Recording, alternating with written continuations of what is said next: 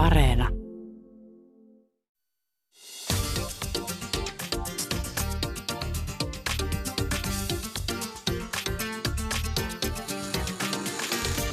Yle Puhe, torstaisin kello yksi ja Yle Areena.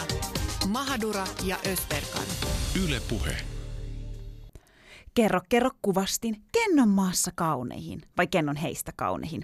No anyways, tänään rakkaat kuuntelijat puhutaan kauneusleikkauksista. Nimittäin kauneuskirurgia on arkipäivistynyt ainakin kevyyden toimenpideiden osalta. Esimerkiksi kasvojen pistoshoidot ovat kasvava trendi Suomessa.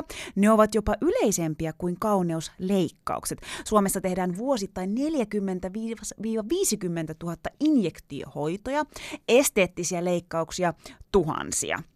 Suosituimpia esteettisistä syistä tehtyjä toimenpiteitä ovat silmien yläluomileikkaus, riippuvatsan korjaus, rintojen korjaaminen ja vartalon rasvaimu. Eniten toimenpiteitä tekevät 30-50-vuotiaat naiset, mutta miesten määrä kauneuskirurgian asiakkaina kasvaa koko ajan. Mikä kauneusleikkauksissa niin viehättää? Mitä leikkauksissa tavoitetaan? Minkälaisia ennakkoluuloja kohdistuu henkilöihin, jotka ovat tehneet kauneusleikkauksia? Minkälaisia riskejä kauneusleikkauksissa on? Entä kuinka pitkälle henkilö on valmis menemään kauneusleikkausten osalta? Studiossa vieraana useamman kauneusleikkauksen tehnyt Amanda Ahola sekä Joni Virtanen, joka haluaa ulkonäöllisesti näyttää Ken Barbilta. Kuullaan lähetyksen aikana puhelinhaastattelut, joita teimme kulttuuriantropologi Taina Kinnusen sekä plastikkakirurgi Heikki Kupin kanssa. Tervetuloa mukaan! Jos lähdetään tähän aiheeseen sillä tavalla, että, että mun mielestä on ihan hyvä pohtia, että, että Jaamur, tekisitkö sinä kauneusleikkauksia? Mun on siis nyt pakko sanoa, että mähän rehellisesti olen joskus harkinnut tekeväni kauneusleikkauksen. Kuin mä en ole yhtään yllättynyt.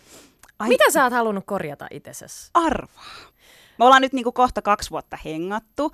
Mikä on sun mielestä sellainen, mistä mä oon yleensä saattanut sanoa? Koska mä oon kyllä sanonut tästä kyseisestä tota, mun ruumiin osasta sulle, mutta mut mä en tiedä, että onko sä niinku ymmärtänyt sen, että miksi mä, miksi mä sanon. Esim. aina kun me otetaan kuva, niin mä haluan olla siinä kuvassa niinku tietyllä tavalla.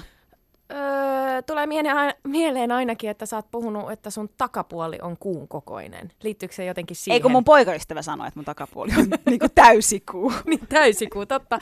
Mutta siitä sä oot ilmeisesti ylpeä. Tota, Joo, ja hänkin on ylpeä. Uh, mä en nyt tiedä. Liittyykö se jotenkin sun nenään? Joo, joo. No, no siis nimenomaan nenään. Siis mähän aina, kun me otetaan sunkaan valokuvaa, niin mähän en mielellään on niissä niinku sivuttain. Tää, Oikeesti? No joo, joo, ja tämä on se syy, siis, koska kun mä oon Tää sivutta... eka kerta, kun mä, siis mä oon oikeasti järkyttynyt, siis sun pitää juhlistaa sun, sun, sun piirteet ja sun nenä, sehän on ihan mahtava nenä. Semmoinen turkkilainen nenä, sun isän nenä. Sä oot perinnyt sen sun isältä. Okei, okay, mä en tiedä, mitä mun isä ajattelee. Kun se, no mun isähän se itse asiassa, kun mä oon puhunut nuorempana siis tästä, että mä, mä niinku mietin, että, että mä haluaisin ehkä leikauttaa mun nenä. Mä koen, että se on niinku hirveän pitkä ja mä oon kuullut siitä tosi paljon, että se, se töröttää, että se on semmoinen noitanenä. Kuka sulle on sanonut noin? No mun äiti ja mun sisko. Mutta no. ei ne varmaan pahalla tarkoittanut. Nyt kyllä viesti kotiin äidille ja siskolle. Mutta mun äitillä on siis ihan samanlainen nenä, että ei sillä ole kyllä kauheasti varaa puhua. Okei, no mutta mut sä et ole kuitenkaan toteuttanut tätä unelmaa. No, en, näyttääkö se siltä, että mä olisin toteuttanut. Ei, en ole toteuttanut. Ja, ja tiedätkö mitä, mä oon itse asiassa, mä voin sanoa, että tässä kohtaa sus, sulla oli iso vaikutus. Sitten kun mä tapasin sut, Susani Mahadura, tämmöinen luonnon lapsi, tiedätkö, jonka mä opetin käymään brasilialaisessa vahauksessa. Sitten mä jotenkin ajattelin, että a, mä en ikinä vois mennä nenäleikkaukseen. Mä en vois tehdä sitä sulle. Mä en pystyisi kertomaan siitä sulle, koska mä tiedän, no siis ensinnäkin mä en vois kertoa sitä sen takia, että sä kuittailisit mulle siitä ihan hulluna. Mut, mut mä ajattelin, mä ihailin jotenkin sitä, että sä nostit, sä kehuit mua aina. Ja nytkin sä, miten sä niinku puhut siitä, että sun nenä on aivan ihana. Sussa oli suuri vaikutus siihen, että mä en oo tehnyt. Nyt menee vähän imelyyden puolelle. Kuule, Ösperkan, mä sanon, sanon sulle pari juttua tässä ihan alkuja. Anna tulla. Ö, se, miten sä suhtaudut sun omaan kehoon, niin älä anna kenenkään vaikuttaa. Älä anna edes Mahadura vaikuttaa siihen, miten sä, mitä sä teet itsellesi tai ettei. Se on sun omissa käsissä ja mulla ei ole siihen yhtään mitään sanottavaa. Okei, siitä mä toivoisin, että et, et sä nimenomaan, toi nenäasia, mullakin on toi nenätarina ja mulla, mulla itsellä on taustalla se, että että mun nenästä on kuittailtu, että se on liian leveä, koska se ei ole semmoinen siro pieni nenä. Ja, ja mä, mä oon niinku hävennyt mun nenää lapsuudessa, ja, ja sitten jossain kohtaa tuli se vaihe mun elämässä, että helvetti soiko. Tää nenä on peritty mun srilankalaisilta, srilankalaisilta isältä ja, ja mun pitää olla tiiäksä, ylpeä siitä ja kantaa se ylpeydellä, että paskatko minä alan sitä millään tavalla muokkaamaan. Ja, ja yritän itse, koska olen buddhalainen, niin, niin kaikki tämmöinen pinnallisuus ja, ja jotenkin semmoinen, että mä kiintyisin johonkin kehon osiin niin paljon, että mun pitäisi muokata sitä, niin mä yritän päästä siitä irti, mutta olen siinä mielessä tekopyhä, että kyllä mä oon tiettyjen kauneusihanteiden uhria. Vietän välillä liiankin paljon peilin edessä. Mutta lähtökohtaisesti niin itse on sitä mieltä, että en, en kyllä lähtisi kauneusleikkauksiin.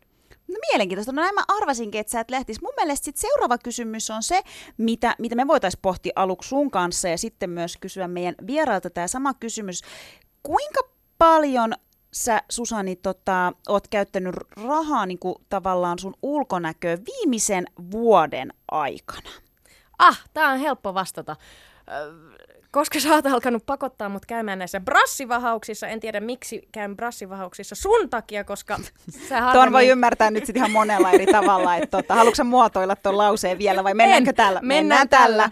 Sun takia käyn brassivahauksissa. Viimeisen vuoden kä- aikana on käynyt viisi kertaa. Hei, ja... Mahadura matikkapää. Sillä on puhelin tällä hetkellä kädessä ja se laskee, mutta anna tulla. About 350 on mennyt vuodessa siihen ja, ja sit mitä lisäksi? No ei oikeastaan, ei oikeastaan mitään muuta kuin ehkä niin kuin meikkivoide, joka on kympin ja semmoisia mulla menee vuodessa ehkä, ehkä kolme. Mm. Eli, eli alta 400 euroa on mennyt kaiken kaikkiaan mulla, mulla niin kuin kauneuden hoitoon niin, että mä olisin ostanut jotain tai tehnyt jotain. Mutta mä tiedän, että neiti Ösperkanilla menee vähän enemmän. Siis miten sulla menee siihen brassiin? Onko se vaan brassi siis, että sä laskit? Eikö sä laskenut niitä muita sitten ollenkaan? Mitä muita? En mä tee mitään muita kainalot, sääret. Aiku, Ei niin, kainalot, sääret saa olla ihan vapaasti. Niinhän se olikin. Okei, no siis mä laskin tota, Öö, mähän mähän tota, käyn myös siis tässä br- brasilialaisessa vahauksessa ja se sokerointi on mulle semmoinen, mitä mä, niin, mihin mä panostan tosi paljon mun ulkonäössä. Niin siihen mä laskin, että 1200 vuodessa viimeisen vuoden aikana. Ja kaikki meikit ja kaikki muut.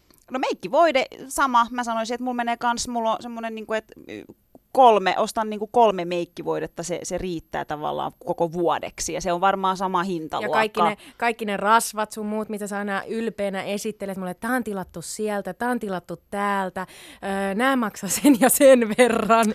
Okei, no niihinkin menee, en mä tiedä. Mitä mä, no ehkä niin kuin kaksi, kaksi, kolme kertaa, jos mä tilaan rasvat ja sanotaan, että ne maksaa joku 100 euroa, okei, 300, 1200 plus, joo, no sanotaan, että... Tuha... Pari tonnia vuodessa. Joo, ja sitten on tietty nämä... Räpsyttimet. Niin, Viis, 50 äh, kuukaudessa. No niin, eli kyllä sulla menee kolme, kolme tonnia. Reilu mä, kaksi tonnia. Joo, joo. Mä sanoin, että kol, pyöristetään kolme. Et tässä kohtaa on hyvä päästä meidän ihanat Just. vieraat, vieraat ääneen, Joni ja Amanda. Äh, tänään puhutaan kauneusleikkauksista. Äh, kuinka paljon teillä on viimeisen vuoden aikana mennyt rahaa oman kehon huoltamiseen? No siis mä tuossa äh, laskeskelin sitä, että ihan näihin tämmöisiä mun enemmän niinku operaatiopohjaisia, että niihin olisi mennyt semmoinen niinku 13 000, jos lasketaan hiukset. Mutta sitten rupesitte puhua meikeistä ja mä olin silleen, että en mä edes laskenut niinku mitään meikkejä tai tämmöisiä. Että kyllä se varmaan 14 tonnia olisi varmaan niin tämän vuoden. Eli 13 tonnia operaatioihin ja mitä kaikkea saa? Mä laskin siihen hiukset myös. Okei, no voiko sä luetella, että mitä kaikkea, mitä kaikkea se 13 tonnia sisältää? Eli no siis nyt on vuosi siitä mun viimeisimmästä implanttien vaihdosta, mikä maksoi 6 tonnia. Ja sitten mun täyteainehoidot, ää, botoksi, hiukset ja sitten ne meikit, niin ne on se 14 tonnia. Ja onko se joka vuosi 14 tonnia? Um, no, Eikö se no, vuosittain jotain niin kuin operaatioita? Joo, siis olen tehnyt 18-vuotiaasta asti. Ja sä oot nyt 22? Kyllä. Ja vuosittain on tehty operaatioita? Kyllä, mä arvioisin, että tällä hetkellä se totaalisumma on varmaan semmoinen äm, kol, 30, ehkä kolme tonnia. All right. Joo. Mitäs meidän toinen vieras Joni? No tota, mulla on varmaan mennyt niin kuin vuoden aikana nyt, mitä mä tuossa laskiskelin mielessäni, niin varmaan joku kolme tonnia. Et siihen kuluu meikit, täyteainehoidot ja kaikki tällaiset niin kuin happokuorinnat, missä käyn. Happokuorinta. Joo, niin Mikä kuin se on? Siis niin kuin happo, happoa. Happoa kasvoille. joo, joo, ja se okay. kuorii ja avaa ihohuokaset ja näin, että sellaisissa. Mitä kaikkea Joni sä oot siis tehnyt sun, sun niin kun Mm. keholle tai kasvoille? No tähän mennessä mä oon tota, tehnyt nenäleikkauksen ja sitten oon ottanut botoksia, täyteaineita huuliin ja tota, mesolankoja. Kaikki tällaisia pientoimenpiteitä. M- niin mesolanka. Anteeksi, mä oon tosi out Joo. nyt tästä keskustelusta, mutta siis Eli- mikä on mesolanka? Ter- Susani tykkää siitä, että avataan termit. Joo, Tää, hän on joo. niinku termien nainen. Termit selkeäksi. Jep. Eli tota, mesolangoilla niin kuin voidaan niin kuin, kiinteyttää niin kuin ikään kuin, että ne on sellaiset niin kuin, piikit, mitkä laitetaan, ja sitten ne, kun otetaan pois, niin niissä jää sellainen siima, eikö se ollut näin? Joo. Joo. Siis ak- akupunktio tyyppisestikö? Joo, tai se on niinku, äh, niinku mesolangat, eli pistetään vähän niinku, no miten mä sen niinku ajattelisin, että niinku ihon alle, tiedätkö periaatteessa lankoja, ja Joo. sit niistä kohdista, missä ne langat on, niin onko se silleen, että kollageenituotanto kasvaa, Joo, ja joo. sitten niinku se elastisuus paranee ja palautuu niinku tavallaan äh, iho. Ja yleensä siis mesolankoja suositellaan vaan vanhemmille ihmisille, että mulle esim. niitä ei ole suostuttu laittamaan, mä oon kysynyt useamman Joni, kuin vanha sä olet? 28. Mut Sanottiinko sulle niistä mitään, että, että sitä suositellaan Em, vanhemmille? Joo, sanottiin, että yleensä laitetaan, mutta e, ainakin tämän klinikan kautta, missä mä oon käynyt, niin se on niin kuin ollut nuorten suosioissa. Joo, ja siis kyllähän niin, niin kuin saa laittaa, mutta mulla sanottiin, että esim. täyteaineet oli niin kuin parempi vaihtoehto vaan, että mulla ei niin kuin sen takia laitettu, että ajateltiin, että mä haluan kumminkin niin dramaattisen muutoksen, että ei ne lang- langat niin kuin sit auta siihen. Huhhuh, Tä, näin sitä vaan ihminen oppii, oppii uusia asioita. No jos lyhyesti ennen kuin kuunnellaan meidän puhelinhaastattelu, niin tuota, mitä teillä on vielä suunnitteilla, että mitä te aiotte tehdä? No, mulla on vaan toiveita, koska no mun riippuu ihan vaan niinku terveydestä se, että mitä mä voin tehdä. Mutta jos eletään niinku semmoisessa haavemaailmassa, missä kaikki menisi hyvin, niin mä voisin vielä suurentaa mun rinnat ää, takapuolen ja sitten, no mun kasvoilla aion tehdä kaikki semmoisia pientoimenpiteitä niinku näillä täyteaineilla, että ni, niiden muokkaamista mä niinku oon jatkanut nyt tässä vuoden aikanakin. Ja sitten mä sanoin mun poikaystävälle, että et tota, jos mä ikinäkään saisi poistaa mun kylkiluita, niin sit mä voisin luvata, että se on sit se mun niinku viimeisin iso operaatio, että sit mä niinku lopettaisin. niinku, että se olisi sitten se finaali, jos mä sen saisin tehdä, että sit mä Mutta Amanda, uskoksä itekään tohon, En koska tuossa oli myös vähän tuommoinen niin kuin, ö, naurahdus siitä, että se olisi se viimeinen ja käsi, käsi näytti tämmöistä lainausmerkkiä, koska musta tuntuu, että tuohon varmaan, niin kuin sä oot sanonutkin, että se on sulle ikään kuin intohimo, että sä muokkaat sun kehoa. Ja mennään vähän syvemmin sit myöhemmin siihen, että kui, missä menee sun Amanda rajat ja missä tavallaan on se raja, että, että milloin sun terveys on ikään kuin vaaka, vaakalaudalla ja, ja, ja myös niin kuin näihin riskeihin. Ö, Joni, mitä sulla on? Sä, sulla on sellainen unelma, että sä haluat näyttää ää, keniltä, eli, Joo. eli siis, siis nukelta, Joo, ihmiskeniltä. ihmiskeniltä. Mistä, m- mitä, mitä kaikkea sulla on mielessä, että mitä operaatiot sun pitää tehdä, että sä tulet näyttää ihmiskeniltä? No niitähän on tosi paljon, mutta tämä on tosi pitkä prosessi. Niin kuin. Mutta tota, mitä mulle nyt seuraavaksi tehdään on niin kuin rasvaimu koko vartaloon niin kuin tähän vatsan seudulle ja ylä, ylä tota, vartaloon. Ja sitten tota, kasvoihin tehdään rasvaimu ja kiristetään. Ja sitten mä haluan niin kuin kasvojen kohotuksen ja hiusten siirron, tai hiusrajaa niin kuin alemmas siis, väärin sanoen, hius, hiusrajaa alemmaksi niin kuin haluan siirtää. Ja sitten hammaslaminaatit. Joo, niin nekin mä Joo, joo. Ainakin mitkä nyt mielessä. Ja sitten pientoimenpiteet totta kai, niin kuin, että hiotaan vähän niin kuin, jotain sellaisia paikkoja, mitä mä haluan niin kuin vielä korjata ja muokata. Wow, no niin, no mutta siellähän syvennytään vielä lop- tarkemmin kohta, että mitä, mitä kaikkea te haluatte tosiaan tehdä ja mitä, mitä te olette nyt tehnyt. Kuunnellaan hei tähän väliin ö, kult- kulttuuriantropologi Taina Kinnusen haastattelu ja me kysyttiin, Taina siis kertoo meille muun muassa siitä, että mitkä on ne trendit tällä hetkellä, kun puhutaan plastikkakirurgiasta ja, ja millä tavalla asenteet on muuttunut meidän yhteiskunnassa esim. tähän plastikkakirurgiaan ja tässä se tulee. No nämä niin sanotut kevythoidot, pistoshoidot ovat varmasti se suuri trendi, joka tällä hetkellä on, mutta toki kaikenlaiset muutkin perinteiset leikkaukset ja, ja yleensä tällaiset perinteisemmätkin Perinteisemmätkin toimenpiteet ovat edelleen tietysti ajankohtaisia, mutta viime vuosina oikeastaan kaikista eniten varmasti on kasvattanut suosiotaan juuri äh, esimerkiksi botuliin ja hydro, hydralonihappo hoidot, ne, ne nousee, niiden suosio nousee oikeastaan ihan niin eksponentiaalisesti joka vuosi. Ja, ja sitten on tietysti erilaisia ihon käsittelyhoitoja, kaiken näköisiä laserhoitoja esimerkiksi, mitä nykyään markkinoidaan kovasti, että se, se nimenomaan kevyttoimenpiteiden kirjo on laajentunut vuosien varrella huomattavasti.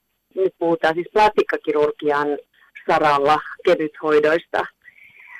On toki niin, että, että esimerkiksi pistoshoitoja on viime vuosina alettu antaa muidenkin kuin varsinaisten plastikkakirurgien toimesta, mutta kyllä mä edelleen, tai, tai yleisesti sanotaanko näin, maailmalla nämä luetaan vielä plastikkakirurgisiin hoitoihin. Mutta sitten varsinkin nuorilla naisilla erilaiset rintojen ää, muotoilemiseen liittyvät, liittyvät toimenpiteet ovat, ovat varmasti pitäneet suosionsa ihan tässä niin kuin viimeisten vuosien aikana koko ajan. No mistä sitten tavallaan tämmöiset kauneusihanteet tulevat plastikkakirurgian maailmaan? No nehän tulee koko tästä kulttuurista, mikä on tässä meidän ympärillä elävästä elämästä, erilaisista uh, mediatuotteista, peleistä, uh, kaiken näköisestä kuvallisesta maailmasta, joka ympäröi meitä.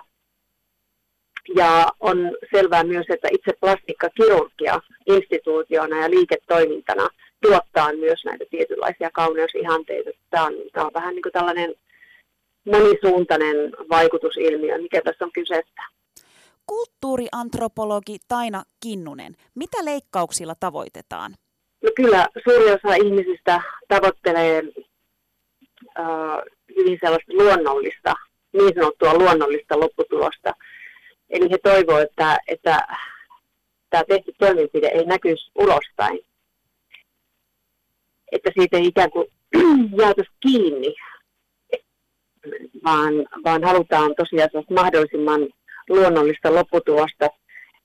Aika moni mun haastateltavista kertoi, että, että he tavoittelee normaalia ulkonäköä, eli he ei hakeneet mitään erityistä silmiinpistävää kauneutta edes, vaan he ajattelivat jotenkin sillä tavalla, että he ovat epänormaaleja ulkonäöltään jossain suhteessa, että heillä ei ole esimerkiksi naiselliset rinnat tai heidän ikääntymisensä ei ole edennyt normaalissa tahdissa. Aika monet uskovat, että he kärsivät jostain tällaisesta ulkonäöllisestä viasta, joka, joka poikkeaa jotenkin kes, keskiverrosta. Ja se oli mun mielestä aika hämmästyttävä tulos silloin vuonna 2008, kun mä julkaisin kirjani Liha on leikattu kauneus, niin siinä se tulee, tulee tosiaan esiin se, että, että mä haastattelin sitä varten hyvin suuren joukon, noin uh, 7-80 erilaisissa toimenpiteissä käynyttä ihmistä. Ja, ja tosiaan tämä normaaliuden tavoittelu tuli keskeiseksi tulokseksi siinä. Miten ö, sun mielestä sitten kauneusleikkaukset vaikuttaa ihmisen identiteettiin? Ei ole varmaan mitään yhtä vaikutusta, vaan ne toimenpiteet vaikuttaa monella tavalla. Että jotkut ihmisistä kokevat, että he vihdoinkin ovat niin kuin sinut oman itsensä kanssa, oman identiteettinsä kannalta koetaan, että se, että se leikkaus on ollut suorastaan niin välttämätön, jotta voitaisiin kokea sellainen eheä minäkuva. Sitten jotkut kokee vaikeuksia sopeutua muuttuneeseen ulkonäköön, mutta näitä on kuitenkin yllättävän pieni osa toimenpiteissä käyneistä. Sitten on tietysti se joukko, jolla toimenpiteet epäonnistuvat. Se lopputulos ei ole sitä, mitä he ovat tavoitelleet. Ja nyt tämä epäonnistuneen termi on tietysti sellainen, mihin pitää suhtautua varauksella, eli epäonnistunut kenen mielestä. Et joskushan on myös niin, että, että henkilöt lähtevät tavoittelemaan täysin epärealistista lopputulosta, ja vaikka kirurgi etukäteen varoittaisi, että, että se lopputulos ei välttämättä tule siitä olemaan ihan se, mitä sä ehkä ajattelet, mitä sä kuvittelet mielessä, niin siitä huolimatta ladataan valtavan suuria odotuksia toimenpiteen lopputulokseen ja sitten kun se ei ihan vastaakaan sitä, mikä on ollut kuvitelmissa, eikä elämä muutukaan niin ihanaksi kuin oltiin ajateltu toimenpiteen myötä, niin sitten ollaan melkoisessa identiteettikriisissä. Sitten on niitäkin tapauksia, että, että voidaan puhua siis ihan, ihan teknisesti epäonnistuneesta toimenpiteestä ja se on monelle tosi kova pala, että kyllä se merkitsee ihan selkeää identiteettikriisiä niin monessakin mielessä, että, että uh, siinä joudutaan sitten painimaan sen muuttuneen ulkonäön lisäksi sellaisen kysymyksen kanssa, että, että miten hyväksyn niin tämän oman valintani tämän lopputuloksen jälkeen, että, että aika monet ihmiset niin syyttelevät tuollaisessa tilanteessa omaa itseään, että, että miksi on ikinä mennyt tekemään tällaisen päätöksen. Ja ja tähän liittyy sit usein myös taloudellisia, sosiaalisia muitakin, ainakin pienimuotoisia katastrofeja, että, että ne on sitten aika vaikeita paikkoja, mutta sanotaan näin, että kuitenkin valtaosa kokee sen muutoksen mm, ainakin jossain määrin myönteisenä. Vielä semmoinen kysymys, Taina Kinnunen, että miten asenteet kauneuskirurgiaa kohtaan on, on muuttunut sun mielestä ajan saatossa? Sulla on tullut tämä kyseinen kirja kymmenen vuotta sitten, mm-hmm. niin miten, miten sä oot nähnyt tämän niin kuin asenteiden muutoksen?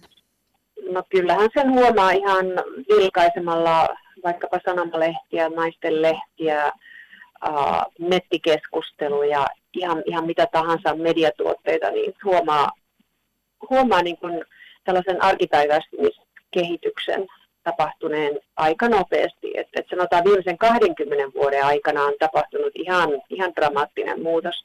Ja varsinkin viimeisten 10 vuoden aikana niin, niin tämä niin sanottu arkipäiväistymiskehitys on kyllä ollut ihan huomattavaa, että, että yhä enemmän näistä toimenpiteistä puhutaan avoimesti mm, ystäväpiirissä, sukulaisten kesken, uh, työpaikan kahvipöydässä, naistenlehdet, erilaiset mainokset äh, niin tarjoavat meille aika paljon informaatiota koko ajan erilaisista toimenpiteistä ja on muodonmuutosleikkiä ja kaiken näköistä tällaista, tällaista niin kuin kulttuurituotetta olemassa, jotka jotka tavallaan kertoo siitä, että mikä on tämä yleinen kulttuurinen ilmapiiri nyt tämän asian suhteen. Ja kaikki me hengitetään tätä, tätä ilmapiiriä ja ehkä myös tiedostamattamme muutamme suhtautumista kauneuskirurgiaan. Se, mikä ennen tuntui kauhean omituiselta ja friikkimäiseltä ja jotenkin äh, hävettävältä, ehkä vähän kiehtovalta kaikessa vaarallisuudessa ja salaisuudessa, niin se tänä päivänä on, on paljon arkipäiväisempi asia.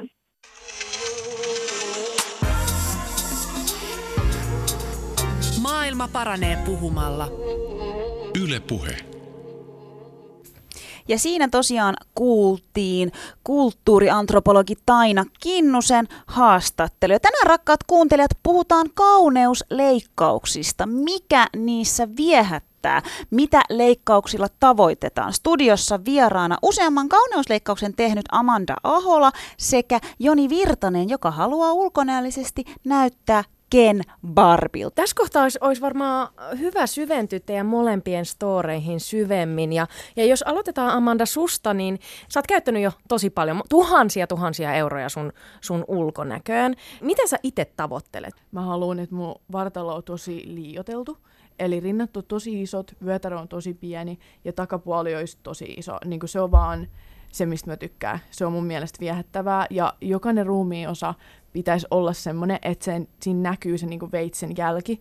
Ja se on jännä, koska Tainan kanssa, kun äsken kuultiin tämä haastattelu, niin Taina nimenomaan sanoi, että suurin osa ihmisistä haluaa, että jos he käy kauneusleikkauksissa, niin sitä ei näe. Että kukaan ei voi pointata, että hei, sulle on tehty jotain. Mutta sä haluat, että susta pystyy sanoa, että sä oot käynyt. Sen näkee, niin kuin, mä toivoisin, että jokaisesta ruumiin osasta pystyisi näkemään, että toi nainen ei ole syntynyt tonkaan, että ei noiden jalkojen takapuolen vyötärä, niin kuin, että mikään tuossa naisessa ei ole semmoista, että se, se ei ole syntynyt minkään noiden asioiden kanssa. Se on, niin kuin, se, on se tavoite, ja mulla on semmoinen, no mun visio on muuttunut matkan varrella, se on pysynyt samantyyppisenä, mutta se on niin kuin, muuttunut niin kuin, tavallaan koko ajan enemmän dramaattisemmaksi, koska mitä ete, niin kuin, enemmän mä pääsen eteenpäin, niin sitä enemmän mä niin kuin, tietysti haluan. Et mulla on semmoinen visio siitä vartalosta, mikä on semmoinen äärimmäisen niin kuin, kurvikas, mutta sitten kasvot on tavallaan semmoiset, niin kuin, nekin on tosi liiotellut, mutta ne on vähän niin kuin lapsekkaat, että siinä on jotain semmoista niin kuin, tavallaan pervoa ja seksuaalista, että niin kasvot olisi tosi semmoiset nuorekkaat, mutta sitten keho olisi kuitenkin semmoinen niin kuin, niin kuin yltiöseksikäs. Ja sitten no mä meikkaan mun silmät aina silleen vähän semmoiksi surullisiksi ja semmoiksi niin kuin viattomiksi. Ja sitten on kumminkin semmoiset isot niin kuin huulet, mitkä on semmoiset niin kuin yltiö kuin seksuaalisoidut. Niin sitten siitä tulee semmoinen hieno miksi semmoista tavallaan niin kuin kiellettyä ja semmoista tosi seksuaalista. Niin se on vaan se, mitä, se on se mun oma visio musta itsestä. Amanda, miksi? Tämä on varmaan se, mikä monien mielessä nyt on se, että minkä takia tämä ihminen haluaa tehdä omalle keholleen näin. No siis tietysti se liittyy siihen ulkonäköön. Että no mä aina sanon, että vaikka jos mä olisin jossain autiosaarella yksinä, mä haluaisin silti jättitissit, pienen vyötärö ja iso takamuksen. Ja varmasti siellä meikkailisi ja käyttäisi piilareita ja istuisi peili edes ja näin edespäin. Että et, et se on niinku se olo, mikä mulla tulee siitä, kun mä näytän niinku siltä mun visiolta. Ja se on ollut aina, niin kuin, varsinkin nuorempaan mulla oli erilaisia visioita. Mulla oli aina visio mun hiuksista, ja sitten mä laitoin aamusti kolme tuntia mun hiuksia, että mä sain niistä just semmoista, kun mä niin kuin, halusin. Sitten kun mä pääsen siihen, niin kuin, siihen mun visioon, mikä mulla sitain on, niin sitten tulee semmoinen tosi, tosi hyvä tunne, niin kuin semmoinen lämmin tunne, tiiäks, mun sisälle. Että se on niin kuin, se on mun isoin onnellisuus kai sitten niin kuin tavallaan, et, ja se on mun harrastus, ja se on mun elämätyyli ja kaikkea, niin kuin, että, että kaikki niin kuin pyörii sen ympärille, ja se on mulle vaan semmoista niin kuin, mielihyvää, ja se on, niin kuin, sit tulee vaan hyvä tunne. Miten sun läheiset suhtautu näihin, näihin muutoksiin? No ei mitenkään iloisesti. Et niin kuin mä sanoin, että kukaan ei ikinä ole sanonut mulle mitään positiivista niin kuin mistään leikkauksesta. Että kaikki miehet on aina sanonut, että älä vaan ikinä, niin kuin, älä ikinä, älä ikinä, älä ota niitä implantteja, please, älä ota. Että et älä vaan niin kuin, täyt sun huuli, että et, et, sä oot täydellinen, että miksi sä teet noin. Ja varsinkin mun vanhemmat tietysti oli aina sitä mieltä, että mä olin niin kuin, tosi kaunis tyttö ja kaikki mun sukulaiset oli sitä mieltä, että mä olin tosi kaunis ja ihmiset niin kuin, pysäytteli mua nuorempan niin kuin, kadulla ja miehet juoksi mun perässä, niin kuin silloin kun mä oon ollut teini-ikäinen. Et ei kyse ole siitä, että joku olisi joskus sanonut mulle, että mä oon epäviehättävä tai jotain. Se oli vaan kyse siitä mun omasta visiosta ja no ei mun, niin kuin, ei mun perhe siitä ole tykännyt, että nykyään he on niin kuin sinut sen asian kanssa ja kun mä selitän, he yrittää parhaansa ymmärtää ja jollain tasolla ymmärtää, mutta ei he voi ymmärtää kuin ehkä niin kuin sen 60 prosenttia. Ja Amanda, mun on pakko tässä kohtaa sanoa, että, että tavallaan mm, sillä ei varmaan mitään merkitystä, että jos mä sanoisin sulle nyt, että, että sä oot tosi kaunis, sun ei tarvitse tehdä itsellesi mitään. Ja, ja sä varmasti ei. kuulet tosi paljon sitä, että sun ei tarvitsisi tehdä itsellesi mitään. Se ei muuta, eikö niin, sun suhtautumista? Se, se ei muuta. Kenenkään mikään mielipide ei ole ikinä vaikuttanut muuhun, että ihmiset on aina sanonut mulle, että just, että mä oon niin kuin hyvä tommosen ja kaunis ja kaikkea. Ja, et, ja mä tiedän, että suuri osa ihmisistä pitää mua paljon vähemmän viehättävän nykypäivän kuin mitä ne piti silloin, kun mä oon ollut nuorempia, kun mä en ole tehnyt itselleni mitään. Mutta sillä ei ole mitään merkitystä, koska se on se mun intohimo ja visio ja se, niin kuin, se on se, millä mä elän. Niin ei se niinku, ei jonkun muun ihmisen mielipide, ei hyvässä eikä pahassa, niin ei se voi vaikuttaa siihen. Koska se on niinku, mä teen siitä 110 prosenttia ja se on niinku, se on mun niin kuin kaikki. Siirrytään sitten vuorostaan Jonin äh, storyin tai tarinaan. Te olette molemmat nyt tavallaan niin kuin siinä mielessä mielenkiintoisia, koska trendithän on se, että tavoitellaan tällaista niin kuin luonnollista kauneutta. Niitä tehdään, niitä kauneusleikkauksia, mutta ei haluta ikään kuin, että mitään, mitään niin kuin huomattaisi tai se näkyisi vahvasti ulkonäöllisesti. Ja Amandalla näkyy vahvasti Joo. se, mitä, mitä hän on tehnyt. Ja sulla on, sul on kans kuitenkin, Joni, että sä niin kuin haluat näyttää Ken Barbilta Öö, mä haluan siis kysyä tavallaan tai aloittaa siitä, että mistä, mistä kaikki alkoi.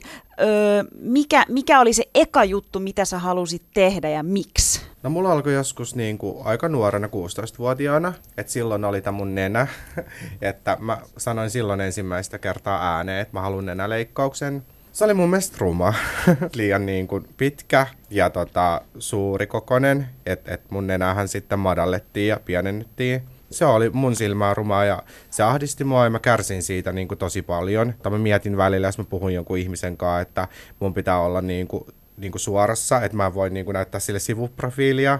Ja kaikki tällaista, niin kuin, että se hertsi tosi paljon. Vietin tosi paljon niin kuin peili edessä aikaa ja mittailin sitä niin kuin, ja näin, että, että, että se oli niin kuin ahdistavaa. No onko se nyt tyytyväinen sun nenään? Vai haluatko tehdä vielä sillä jotain?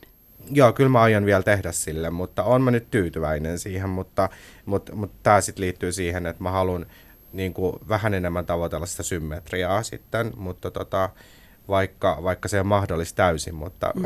sinne päin. Mutta sä sanoit Joni tuossa alussa tavallaan, että sulla on vielä pitkä matka siihen, mitä kaikkea sä haluat tehdä. Eli sä haluat tehdä siis rasvaimun tästä kaulasta alaspäin, Joo. maha, rinnat ja, ja tavallaan, mitä sä sanoit, että hius, hiusrajaa, niin kuin alemmas, alemmas, alemmas. Ja onko tämä kaikki tavoittelu tavallaan siihen, että sä haluat näyttää Ken Barbilta? Oliko Ken Barbie joku sun esikuva kuva pienenä? Vai mistä sä keksit tavallaan sen, että sä haluat näyttää siltä? No kyllä mä joo, mä tykkäsin pienen parpeista ja varsinkin parpeista ja joo, että on se, on se vähän sellainen niin kuin ollut mulle, mutta, tota, mutta sitten se on niin kuin, sama kuin Amandalla, että mulla on sellainen visio mun päässä, että miltä mä haluan näyttää, miltä mä tunnen, että mä näytän, mutta sitten mä en kuitenkaan oikeasti näytä siltä vielä, niin kuin, mi, mi, mi, miltä musta tuntuu. Mä haluan, niin kuin, että kasvat on virheettömät, Miksi? Sulla on nyt jo kasvot virheettömät. Mä haluan Sä... niinku enemmän vaan niinku sitä niinku muovisuutta ja tollaista. Että mä vaan ihailen ja se on mun, se on mun kauneusihanne. Sulla on taas jo niin tosi paljon operaatioita edessä, niin miten sun lähipiiri suhtautuu niihin? No aika neutraalisti, koska mulla on paljon kavereita, ketkä on käynyt joissain toimenpiteissä tai aikoo käydä ja näin, että tota, aika neutraalisti ja sitten mun kumppani, joka sitten taas ei ole käynyt missään missään kauneusleikkauksissa eikä tule käymään, niin tota, et, et, toki hän sanoo välillä, että ei sun tarvitse niin tehdä tota ja tota, tota, mutta tukee mua kyllä kaikissa päätöksissä, eikä, eikä ainakaan vastaa sitä. Jos mennään teidän molempien kohdalla tavallaan asenteisiin ja ennakkoluuloihin, mistä puhuttiin vähän tuossa aikaisemmin, niin miten te koette, että miten teihin suhtaudutaan? No mä en hirveästi silleen kasvotuste ihmisten kanssa niin edes sille ole tekemistä. Mä oon tosi introvertti ja viihdyn kotona ja mulla on samat piirit, mitä mulla on ollut siitä asti, kun mä oon ollut 12-vuotias. Että ei mulla ole mitään silleen, niin kuin hirveästi uusia ihmisiä tullut elämään, eikä näin, että mulla on mun perhe ja niin kuin paras ystävä, poikaystävä. Ja heidän kanssa mä oikeastaan niin kuin, niin kuin tekemisissä ainoastaan. Ja sitten välillä, jos mä menen niin kuin baariin tai poistun niin kuin kotota, meen kauppaan, niin toi ihmiset on niinku, niinku tosi mukavia sille, että ne aina häkellyttää, mutta niinku, mä niinku aina mietin, että mistä niinku tulee, että ihmiset hymyilee, mulle tulee ottaa niinku kuvia. Tosi mukavia ja sille, että varsinkin vanhemmatkin ihmiset, niinku, että mä niinku näen heistä, että he on oikeasti niinku yrittänyt ajatella sitä asiaa ja asettua niin kuin vaikka munkin asemaan ja niin kuin tosi sille empaattisesti, että en mä itse tekisi noin, mutta että mä niin kuin kyllä ymmärrän sua, että että et, niinku, et, et se on ihmeellistä, kuinka paljon ihmiset näkee vaivaa sen eteen, että he selkeästi yrittää ymmärtää. Et mun mielestä se on niinku, tosi arvostettavaa, mille ihmiset muuhun niinku, suhtautuu, että mä oon ollut tosi, tosi yllättynyt siitä. Minkälaista palautetta sä saat somessa? No oikeastaan vaan niinku, positiivista. Et silloin alkuun tuli paljon enemmän ehkä negatiivista, että tuli just lähinnä vaan suomalaisilta ihmisiltä semmoista jotain, niin kuin, että ruumaa tai feikki tai silleen, ja sitten mä olin, että no niin mä haluankin olla. Siis tosi vähän mä saan mitään negatiivista palautetta, että ehkä ne ihmiset miettii sitä omissa kodeissaan ja ruotii sitä asiaa, että ei ne niitä niin kuin mulle tuu sanoa, että kun ihmiset sanoo, ketkä on niin kuin millään tapaa julkisuudessa, nyt täytyy koputtaa pöytään, että tota, ne saa tappouhkauksia. Mä oon vaan silleen, että ei kukaan ole sanonut mulle mitään tappouhkausta koskaan. Ja mä oon kumminkin tämmönen niin aika semmoinen niin överi hahmo kuitenkin, että ajattelisi, että mulla niin kuin, tulisi tämmöistä ahdistelua ja stalkkaamista ja just kaikkea tosi negatiivista, mutta ainakin nykypäivän tulee ihan tosi vähän. Joni, minkälaisia ennakkoluuloja sun mielestä liitetään ihmisiin, jotka tekee semmoisia aika ekstreme kauneusleikkauksia? Mihin mä oon itse törmännyt on sellaisia, niin kuin, että oletetaan, että ollaan niin kuin itserakkaita tai jotain niin kuin ilkeitä. No joo, tai, se on. Niin, että et tällaisia niin kuin mä oon törmännyt ennakkoluuloihin. It, itse rakkaita. Joo, joo. Ootteko te itse rakkaita? Ee, no kyllä mä rakastan itseäni, mutta en niin kuin huonolla tavalla. Et, et, niin kuin, et, mä en tiedä, että se liitetään yleensä niin kuin tosi negatiiviseen, tai niin kuin, että se on negatiivinen puoli niin kuin ihmisessä, jos on itse rakas, mutta mä näen kyllä, että se on niin kuin hyvä puoli myös ihmisessä. Miten te ajattelette kauneusihanteista? Onko teillä joku raja, että, että tähän mä vedän rajan ja, ja tässä menee överiksi? No siis on mulla niin kuin, joitain rajoja, tai mitä mä oon ajatellut, että mä en ikinä tekis. Että jos, jos mietitään tätä ihmiskeni Jenkeissä, että niin kuin kylkilo, kylkiluiden poistoa tai tällaista, että en olisi valmis itse tekemään, mutta, mutta sitten mä en nä, näe sitä pahana, jos joku toinen tekee sen. Että kaikilla meillä on niin kuin, omat, omat rajat ja omat, jos on nyt rajoja, mutta niin, sekin on okei, mutta tota, niin kuin, se on ainakin mulla sellainen. Amanda, aiot sä hidastaa jossain kohtaa tahtia? No siis mähän oon hidastanut, periaatteessa kokonaan lopettanut, koska mä en siis ole vuoteen käynyt leikkauksessa, mä meinasin kuolla ja t- kyllä se pistää niinku semmoisen, että Kerro vähän siitä. Oli. Minkälainen, mikä tämä tilanne oli ja mitä tapahtui? mä menin mun kolmanteen implanttien vaihtoon. Se oli mun viimeisin leikkaus, eli 1,2 litraset implantit piti vaihtaa. Menin sinne, leikkaus meni hienosti, kaikki meni hyvin. Sitten mä en muista tästä sitä mitään. Mä muistan vaan sen, että mä oon saapunut sinne maahan ja sitten mulla tulee muistimenetys siitä, koska mun aivot on turvonnut, niin mun vaan, niin kuin, multa katos muisti. Mutta tää on vaan sitä, mitä mä oon kuullut muilta, että mä oon ollut ihan normaali, kaikki on mennyt hyvin. Sitten se on ollut niin kuin lähellä vapautuspäivää, eli kaksi päivää. Sen leikkauksen jälkeen, sitä ei silloin tiedetty, mun natriumtaso laski, ja se tarkoitti sitä, että mä menetin niin kuin todellisuuden tajun periaatteessa, ja sitten tota, sain niinku tämmöisen kohtauksen, aloin kouristaa, menin tajuttomaksi. Ja no, koomaksi ne sitä sillä sano siis siellä, että ne ihan siis sanoi mun ää, parhaalle ystävälle ja perheelle, että mä olen koomassa siellä nyt Liettuassa sitten. Ja siitä sitten kuitenkin heräsin silleen joku, äm, ilmeisesti joku vuorokausi tai jotain 13 tuntia olin niin tajuttomana tai jotain tämmöistä, mun on vähän hankala muistaa. Ja sitten heräsin sieltä teho-osastolta silleen, niin kuin, että onpas outo tämä painejaine. Että on niin kuin jossain isossa salissa, missä on näitä hoitajia, ihan niin kuin mut olisi sidottu tähän sänkyyn, että nyt on kyllä paras jatkaa unia, että tää on niin outo unia. Ja sitten tota, no mulla oli se aivoturvotus, niin mun aivot ei niin kuin, toiminut normaalisti. Ja sitten mä kuitenkin pystyin jollakin tasolla niin ymmärtämään se oma tilanteeni, kun mä näin mun äidin ja poikaystävän siinä mun sängyn vieressä, ja koska mä en ollut edes mun äidille kertonut tästä leikkauksesta. Ja sitten mun aivoissa siellä jotain tapahtui, ja mä laskin, että kun äiti ei edes tiedä, että mä oon täällä, niin miten se on täällä Liettuassa. Ja sitten mä niin vaan tajusin, että jotain on mennyt pieleen pahasti. Mikä sun reaktio silloin oli, kun sä tajusit, että jotain on mennyt pieleen? No mä vaan mietin, että no nyt jotain on mennyt pieleen, että tähän loppuu. Säikähdiksä? Mä mietin mielessäni, että tähän loppuu mun niinku plastikakirurgia matka. Et, Se oli ensimmäinen, mitä sulla tuli niinku mieleen. kyllä, Amanda, sä et ole nyt vuoteen tehnyt siis mitään leikkauksia. en joo. No, mi- miten tämä vuosi on mennyt? Ah, No, no mä oon pitänyt itteni niinku kiireisenä sit muilla asioilla, että musta tuli yrittäjä ja aloitin tämän niinku oma, oman bisneksen ja niinku kävin tai opiskelin ammattikorkeassa ja sitten on nyt tehnyt näitä kaikki julkisuusjuttuja, että tässä on vuodessa sitten tapahtunut niinku tosi paljon, mutta kyllä mä niinku koko ajan sitä kaipaan, että se on mun niinku, se suuri intohimo ja mun juttu ja mun on sitä ikävä ja mä kadehdin muita ihmisiä, kun ne pystyy käymään leikkauksessa ilman, että niiden täytyy niinku pelätä, että ne kuolee.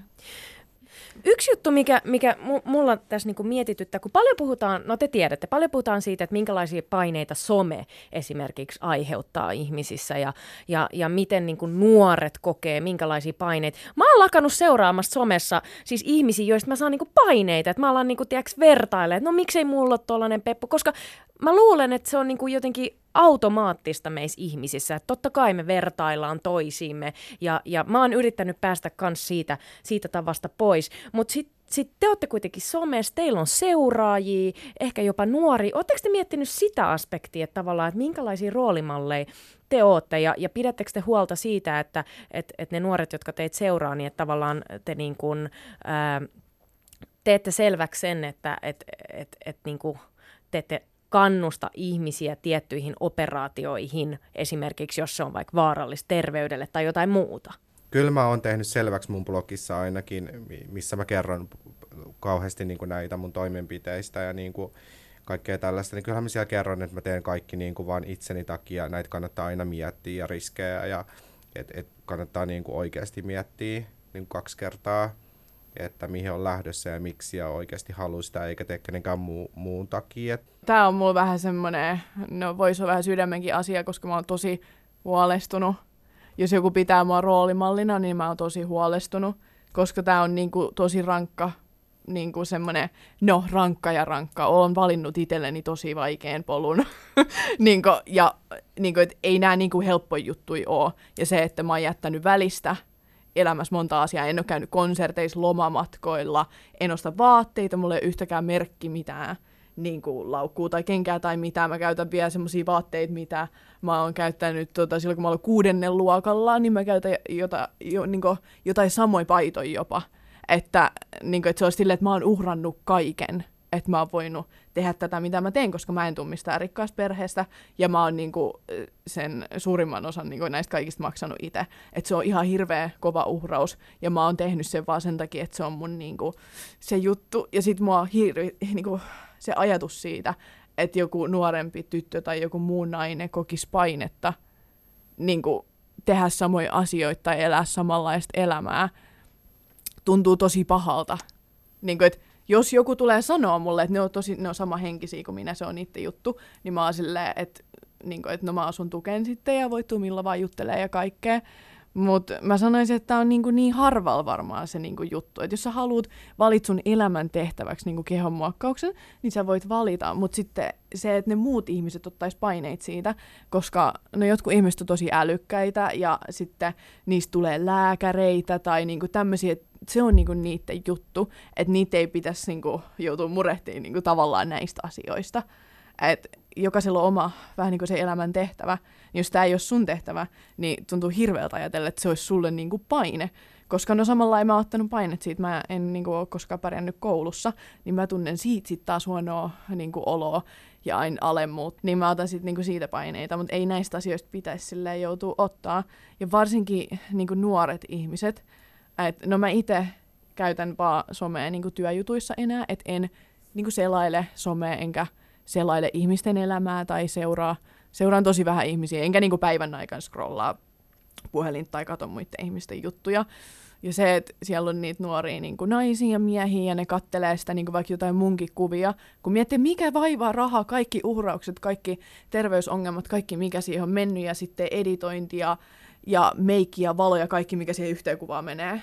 Ja sitten jos joku ihminen, ketä ei ole tehnyt niistä asioista yhtään mitään, niin asettaisi niin kuin itsensä ja mut samaa viivalle, niin se on, niin kuin, se on mahdoton lähtökohta. Siitä ei voi tulla niin kuin mitään muuta kuin pahaa mieltä. Kuunnellaan tähän välin plastikkakirurgi Heikki Kupin haastattelu, jolta kysyimme muun muassa sitä, kuinka yleisiä todella ekstreen muodonmuutokset ovat ja mitä riskejä niihin voi liittyä.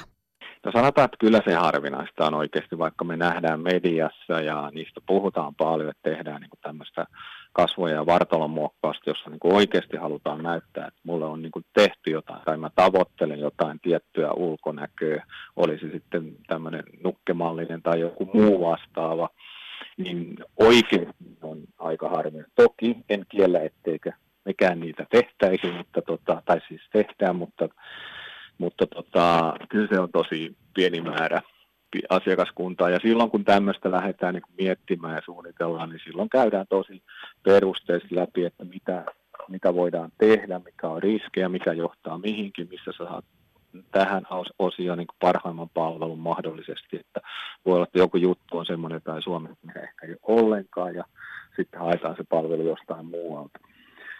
Mm. Esimerkki. Mitä riskejä semmoiseen tosi ekstreme muodonmuutokseen voi liittyä, että jos mä nyt hal- tulisin vastaanotelle ja sanoisin, että mä, tehkää, musta, tehkää musta mahdollisimman nuken näköinen, niin, niin minkälaisia riskejä siinä oikeasti voi olla? Jos ihmisen malli on hyvin paljon jo rakenteeltaan sellainen, että sä pystyt siitä tekemään tietyn näköisen, puhutaan sitten naisesta mieheksi tai miehestä naiseksi tai tässä tapauksessa äh, ihmistä nukeksi, niin tota, kyllähän sen, jos sä oot ulkonäistä nukkemainen, niin se auttaa hurjan paljon. Mutta jos näyttää, että se kontrasti niin siihen tulevaan suunniteltuun ulkonäölliseen muutokseen on aika suuri, ja me joudutaan tekemään isoja teko, muutoksia esimerkiksi kasvojen suhteen, kasvojen luiden, luiden siirtoa kirurgisesti, että saadaan sirommat kasvorakenteet, isoja nenäoperaatioita mahdollisesti muuttamaan sitä kasvojen luuston rakennetta, niin ne on, painitaan jo ihan, ihan isoissa toimenpiteissä, ja niihin tietenkin liittyy myöskin isoja riskejä. Sama juttu koskee vartalorakennetta, jos vartalon luustoon joudutaan puuttua ja rakentaa rintakehää sidonmaksi ja kaikkea muuta, niin ne painitaan sitten ihan vähän eri maailmassa kuin tämä meidän normaali plastikkakirurgia, johon siihenkin liittyy tietenkin omat riskinsä. Millä tavalla sitten kauneusleikkausten esim. haittavaikutuksista sun mielestä puhutaan? Totta kai mekin puhutaan paljon, jos meillä on esimerkiksi asiakastilaisuuksia tai annetaan jotain informaatiota, niin kyllä myöskin se se tota, kauneiden kääntöpuoli tai näiden toimenpiteiden kääntöpuoli, että mitä kaikkea voi tulla. Joskus vähän, kun on liikaa tämmöisen lääketieteellistä koulutettu, vähän liiotteleekin näitä riskejä, mutta ei se, ei se koskaan ole pahasta. No mitä trendejä äh, näet, että alalle tulee, Heikki? Joo, kyllä toi pakarat tulee kaikesta, vaikka mä sanoin. Juuri olin itse asiassa katsomassa tämmöistä, miten tehdään lat, latino, uusilla tekniikoilla näitä latinoversioita, ehkä siinä mallissa. Kyllä se tavalla tai toisella lisääntyy, että kyllä se nyt näyttää siltä, että kyllä me, se on se maailma, johon, johon meillä on ainakin valmiudet aika hyvätkin tällä hetkellä ja sillä että miten ne tehdään uusin tekniikoin, niin, niin se puoli niin kuin varmasti kasvaa. Sitten tota, Rinnoissa mietitään kovasti, että pääsittäisikö me rintaimplanteista eroon, löytyisikö joku hyvä vaihtoehto ehto sille sektorille, että me olisi jotain muuta. Me rasvasta innostuttiin välillä, että joo, ei rasvalla saada helposti tehdä rinnat omalla rasvalla, mutta ei se olekaan ihan näin. Ja sinne odottaa jotain uutta, mutta nyt ei ole vielä, oli välillä tämmöinen täyteainekin, mutta sekään ei oikein toimi. Että, mä luulen, että sinne tulee muutoksia. Se, mikä koko ajan lisääntyy, on nämä niin kuin ei-kirurgiset hoidot, haetaan kevyempiä vaihtoehtoja. Meillä on tulossa ihan ihmeaineita, voi näin sanoa tämmöisiä, joilla voidaan niin kuin ruiskuttaa eri paikkoihin aineita, jotka muuttuukin sitten rasvaksi ilman meidän rasvaa, niin on ihan oikeasti tällä hetkellä jo labra-asteella ja tutkimusasteella, että siellä tapahtuu, mullistuu aika paljon – paljon sanotaan tällä ei-kirurgisella puolella, ja ne, ne rupeaa olemaan vaikuttavampia ja vaikuttavampia oli, hoidot, oli ne sitten pistoshoitoja tai laitohoitoja, että se puoli kyllä mullistaa tätä tietyltä osin. Mutta se, se tota, mikä myöskin tulee varmasti, mikä me ollaan monissa maissa nähty, että tähän tulee paljon tiukempaa valvontaa. Että nythän meillä on, niin kuin Suomi on vielä yksi maailman vapaimpia maita, että kuka saa tehdä mitä vaan täällä itse asiassa taitaa olla ykkönen siinä, että ei, ei meillä oikeastaan mitään valvontaa niin tämän, tälle sektorille. Ja tota, se tulee muuttumaan. Tanskasta on hyvä malli, siellä on tosi tiukat kriteerit, tarkkaan katsotaan, että kuka, kuka tekee erilaisia leikkauksia ja kuka tekee erilaisia kevyempiä kehoitoja. Ne on ihan tarkkaan määritelty ja vuosittain seurataan tilannetta, että, mutta se johtuu siitä, että siellä on aika isoja ongelmia aikaisemmin toivottavasti meillä ei tarvitse mennä sitä kautta. Luulet sä, että tullaan säätelemään Suomessa sitä, että kuka saa ö, kauneusleikkauksia esimerkiksi tehdä ja minkä ikäisenä?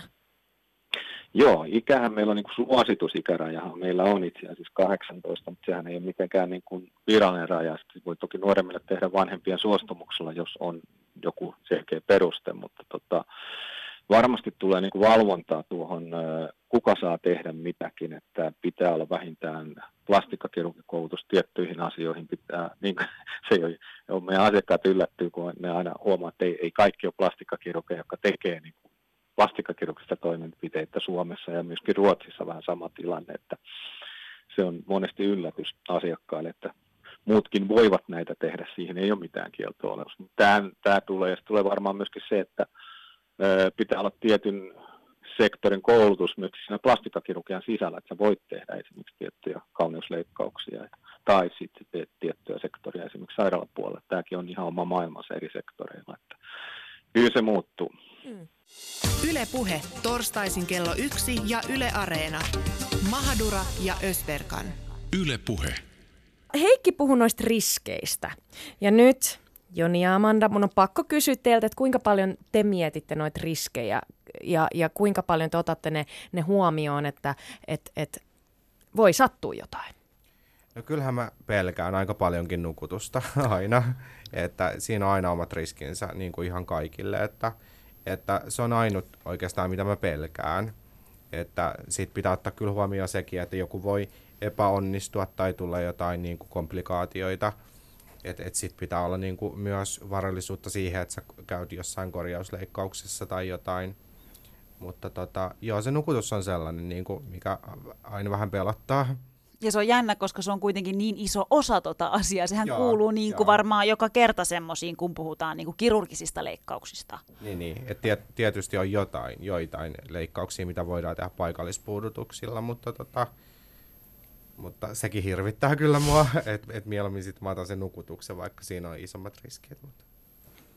Mm, joo, ja no siis kaikki, ketkä mut tietää, niin tietää, että mähän siis pelkään leikkaukseen menoa aivan järjettömästi. Ää, jo silloin mun ensimmäisen leikkaukseen mennessä, niin, niin kuin, kyllä mä muistan, että mä puhuin niin mun läheistä kanssa, että mitä jos mä niin kuolen, ja me tehtiin mun parhaista kanssa sellaisen sopimus, että jos niin mä sit meinaan kuolla siellä, niin se sit vaan hämittää mun ruumiin niin kuin sillä laivamatkalla, että ketä ei saa tietää, että mä kuolin kauneusleikkaukseen, koska se on tosi noloa. Mutta mietin sitä ihan tosissaan, että se aina kun menee, varsinkin kun sä menet leikkaukseen, mihin sä oot valinnut itse mennä.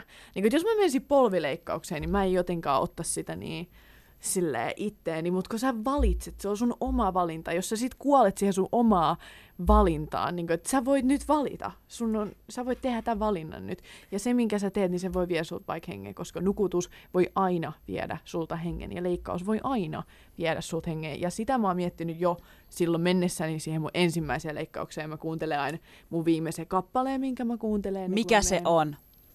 Uh, change Change Your Life, um, Iggy Azalea, koska mä en tiedä, että se leikkaus on se, mikä tulee, niin kuin, että kun mä menen sinne, niin mun elämä tulee muuttumaan. Se ei koskaan enää tule olemaan samanlaisen kaltaista, koska se leikkaus on tehty, siellä sitten tapahtuu, mitä tapahtuu, niin asiat muuttuu sen jälkeen. Mä kuuntelen aina sen, se on mun viimeisen niin kuin, ruuan, mitä mä syön ja mietin aina, että nyt voi niin henki lähteä. Et mä, ota, mä oon ottanut ne aina tosi tosissaan ja otan edelleenkin tosissaan, enemmän tosissaan kuin muut ihmiset, tai keskimäärin. Wow. Mutta mut toi on just toi tavallaan, ja sähän sanoit Amanda naulan kanta, ja molemmilla teillä on toi pelko, että mitä jos jotain tapahtuu esimerkiksi nukutuksessa, ja, ja tavallaan sä nimenomaan sanoit Amanda, että jos on polvileikkaus, jos on vaikka syöpä, että tavallaan sun on niin. pakko mennä sinne leikkaukseen, koska siinä on kyse sun terveydestä, niin, niin se on eri juttu kuin tavallaan se, että sä haluat muokata kehoasi vaikka koska koet, että se on kauniimpi sen, sen, sen jälkeen, sen leikkauksen jälkeen. Eli jonkun sortin turhamaisuuden takia on valmis ikään kuin kuolemaan. Jos mä nyt sanon kärjistetysti, niin, niin onko se sen arvosta, että joka kerta teidän pitää ikään kuin pelkää kuolemaa ja kuunnella vikabiisi, vaan sen tähden, että et, et sen jälkeen teidän mielestä näytätte paremmalta? Kyllä se on mulla ainakin henkkohto ollut tähän asti. Mä oon se valinnan tehnyt ja tosi tietoisesti ainakin. Mitäs Joni? On, on, on turhaa munkin mielestä, mutta tota, kyllä se on otettava vaan riski, riski jos tota haluaa oikeasti jotain. Niin, niin tota... Onko teidän elämä parantunut operaatioiden jälkeen? No niin kuin henkisellä tasolla joo, niin kuin, mutta tota, ei se mun niin kuin, ympäristöä mitenkään vaikuta oikeastaan, tai mä en ole sitä itse huomannut, mutta kyllä se tota, vaikuttaa mun, niin, muhun henkisesti tosi paljon, niin kuin, että mä oon vapautuneempi ja voin paremmin. No siis, joo. Mä oon ollut niinku onnellinen ennen niitä, mutta nyt mä oon superonnellinen. Niinku. et miten sä nyt niinku sanoisit, joo, totta kai ne on niinku tehnyt mun elämän. Et jos mä en olisi niissä, niissä käynyt, niin nyt mun elämä menisi jollain toisella tiellä. Mutta mä oon tosi onnellinen, että mä oon käynyt niissä ja nyt mä menen tällä elämänpolulla. Ja aim, joka päivä mä katsoin itteni peilistä, mä oon silleen, että kiitos Amanda, kun menit sinne nenäleikkaukseen. Kiitos, kiitos. Tämä on hauskaa, koska musta tuntuu, että me ollaan Jaamorin kanssa oikein yritetty kaivaa teistä jotain sellaista, että te katuisitte tai että... Ei ne et- kadu, ei. Ne ei. ei kadu, mutta tiedätkö tämä on tavallaan se, missä on itselläkin peilin katsomisen paikka, että et kuitenkin jollain tavalla mä yritän tässä niinku kaivaa teistä sen, että onko siellä jotain, tiedätkö heikkoa itsetuntoa, onko siellä jotain, niinku, että ulkonäkö, liian ankarat ulkonäköpaineet tässä maailmassa ja Hollywood on paska ja sieltä tulee hirveät, niin kuin mun tekisi mieli mennä heittelee kananmunia Hollywoodissa kaikkien näiden Kim Kardashianeiden oville, että miksi, miksi teette meille ihmisille näin, niin, niin tavallaan mä luulen, että aika monenkin asenne on se, että, että kuitenkin kysytään, että miksi ihminen haluaa tehdä tätä itselleen ja miksi joku haluaa muokata kroppaansa niin radikaalisti. Ja, ja se onkin se mielenkiinto, että miksi te luulette, että minulla ja monella muullakin ihmisellä on tarvetta puuttua siihen, mitä te teette teidän kehollenne, vaikka oikeasti te ette niin kuin satuta ympäristöä millään tavalla. Te teette sellaisia asioita, mikä teistä tuntuu hyvältä. No mä oon miettinyt tota aika paljon. Ja se mua ihmetyttää nimenomaan, että koska se on itselle niin, niin kuin normaali asia ja tavallinen asia, niin ei sitä aina ymmärrä, että miksi, miksi on jollekin pakkomielelle niin kuin, niin kuin negati, niin negatiivisesti. Että tota, että, mutta taas toisaalta se on ymmärrettävää, että, että et, et, niin kuin, en mä tiedä, että et, et, niin kuin, että ihminen muuttaa paljon itseään näin, että joku voi nähdä sen jotenkin niin kuin erikoisena ja ei ymmärrä sitä jostain syystä, mutta mä en niin kuin, osaa vastata että miksi joku ei ymmärrä. No mä en osaa vastaa siis. jos, jos mä kattelisin niinku omaa elämääni ulkopuolisena, niin mäkin olisin varmaan tosi huolestunut. Et jos mun sisko alkaisi nyt suorittaa jotain tämmöistä samankaltaista, niin mä olisin ihan äärimmäisen niinku huolestunut ja sanoisin sille, että o, nyt, nyt, nyt ihan, niinku, että mistä niinku tuulee. Niinku, että mä ymmärrän ja sitten se, kun niinku se vaikuttaa muihinkin ihmisiin. Just, että mustakin nyt ihmiset tietää Suomessa, ketä mä oon. Ja se, että, niin kuin, että jonkun äiti voi miettiä, että mun tytär nyt ihailee tätä naista, ketä on niin kuin, meinannut kuolla ja niin kuin, kaikkea tämmöistä, koska kyllä tähän liittyy niitä negatiivisiakin asioita, kaikki asiat, mitä mä oon uhrannut jne. Et ei se ole niin kuin, mikään semmoinen positiivinen niin kuin, kukkane, että et mä ymmärrän, miksi muut ihmiset on huolissaan, koska mäkin olisin varmasti, jos mä kattelisin niin kuin, ulkopuolisena, ja on niin kuin muistakin ihmisistä. Niin kuin, mun mielestä on ihan perusempatia olla niin huolissaan, kun joku tekee niin kuin jotain, mikä vaikuttaa vähän silleen niin kuin hullulta.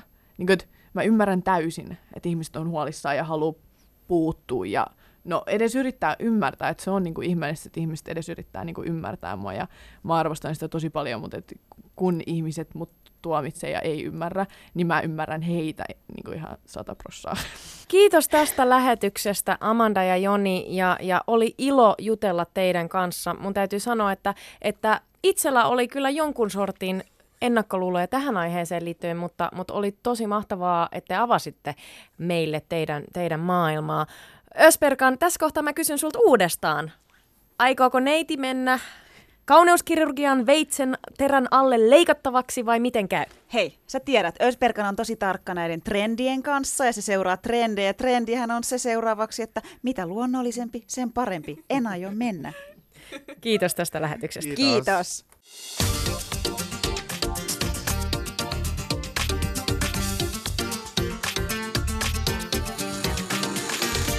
Yle Puhe, torstaisin kello yksi ja Yle Areena. Mahadura ja Ösperkan. Yle Puhe.